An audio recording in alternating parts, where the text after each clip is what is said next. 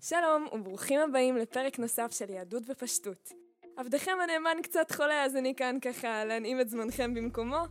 אנחנו בפרשת וישב, ממשיכים עם הסאגה של סיפורי האבות. ועכשיו יש לנו כבר הרבה דמויות בתסריט. יש לנו את יעקב ואת יוסף ואת שאר הבנים שלו, ועוד כמה ישמעאלים ומדיינים ומצרים, יאללה, בואו נקרא. וישב יעקב בארץ מגורי אביו, בארץ כנען. אלה תולדות יעקב. יוסף בן 17 שנה היה רואה את אחיו בצאן. יעקב סוף סוף יושב בנחת בארץ ישראל. סך הכל הגיע הזמן, לא? וכתוב לנו כאן משהו מוזר. אלה תולדות יעקב יוסף. מה הלו"ז? התולדות של יעקב זה יוסף? זהו? מה עם כל הדברים שהוא השיג בחיים שלו וכל שאר הבנים שהביא לעולם? בואו לא נשכח, מדובר פה באבי העם הנבחר, ישראל. לא, זה לא מעניין. התולדה של יעקב זה יוסף. ומה זה אומר? יעקב מסמל את ספירת תפארת, שזו ספירה שמסמלת את עולם הרוח והרגש. ספירת תפארת היא איזון בין לקבל ולתת, וככה היא גם איזון רגשי. אם הייתי צריכה להגדיר את הספירה הזאת במשפט אחד, כנראה שהייתי בוחרת ב "ואהבת לרעך כמוך". זה יעקב. לעומתו יוסף מסמל את ספירת יסוד, שספירת יסוד היא ההורדה של כל השפע הרוחני ארצה. היא החיבור בין השמיים לארץ. יסוד זה בעצם הביטוי של כל עולם הרגש בתוך המעשה. פרקטית בדרך שגם מניבה פירות. לכן זו גם הספירה של הצדיק. צדיק יסוד עולם. וזו גם הספירה שמסמלת הצלחה ושפע. אלה תולדות יעקב, יוסף בן 17 שנה.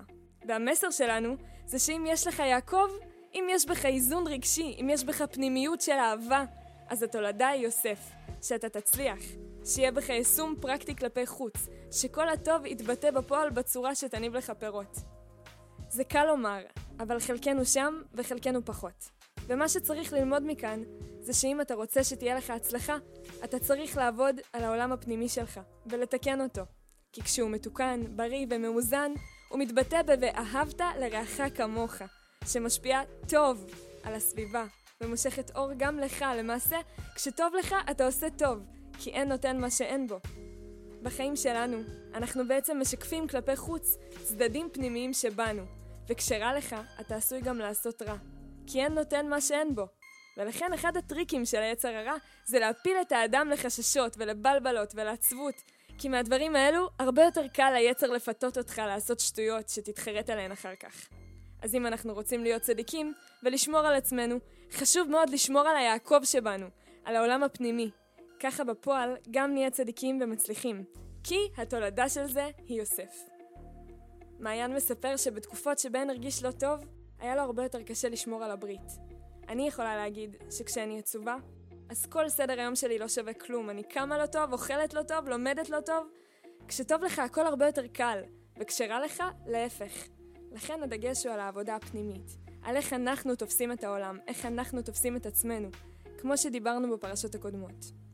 דוגמה נוספת בנושא היא למשל איך פעולות שהן יעקב מולידות תוצאות שהן יוסף. יש לנו חבר בשם לירון, איך אני אגדיר אותו? הוא לא הבחור הכי מתוחכם, אבל הלב שלו לב זהב.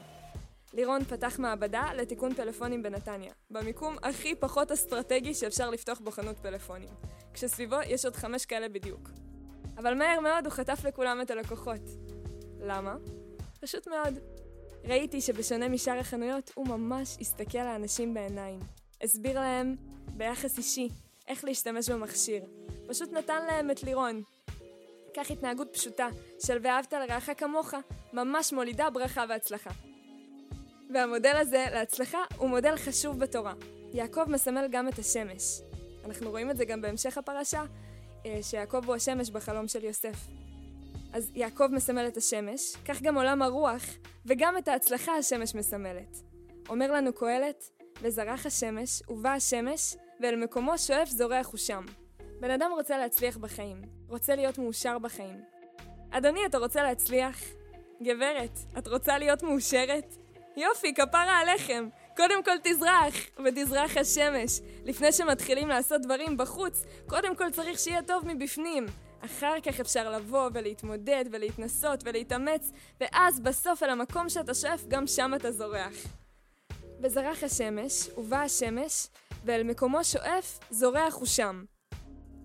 אז יש אנשים שאומרים, וואי, איך יהיה כש כך וכך. איזה כיף יהיה כשאגיע למשרה. כמה אני אהיה שמחה כשתהיה לי אהבה. כמה טוב יהיה אם... אדוני, אם אתה רוצה להגיע למקומות האלה, בהם אתה רוצה לזרוח, תתחיל מלזרוח כאן ועכשיו. תתחיל מלזרוח מבפנים, אחר כך האור שמתוכך יאיר לך את הדרך. תתמודד, תשאף וגם תצליח. אבל זה קשה לזרוח מבפנים. יש צרות בחיים, יש דברים קשים. הנה תראו, יעקב רק יושב בארץ, וישר מתחילות לו בעיות עם האחים, עם הבנים שלו. מוכרים את יוסף כעבד. יעקב בטוח שיוסף מת, וזה בשבילו האסון הכי גדול שיכול להיות. אפשר גם להסתכל על יוסף, ולראות כמה צרות היו לו.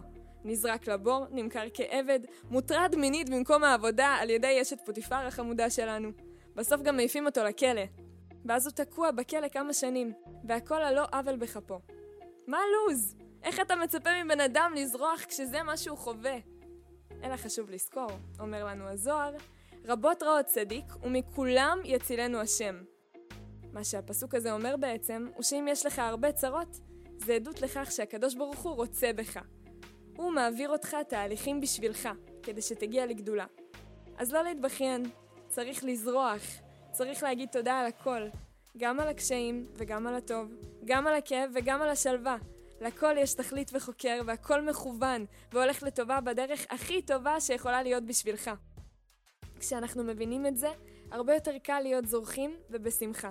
אפשר פשוט להגיד תודה על כל הישועות שעתידות לבוא.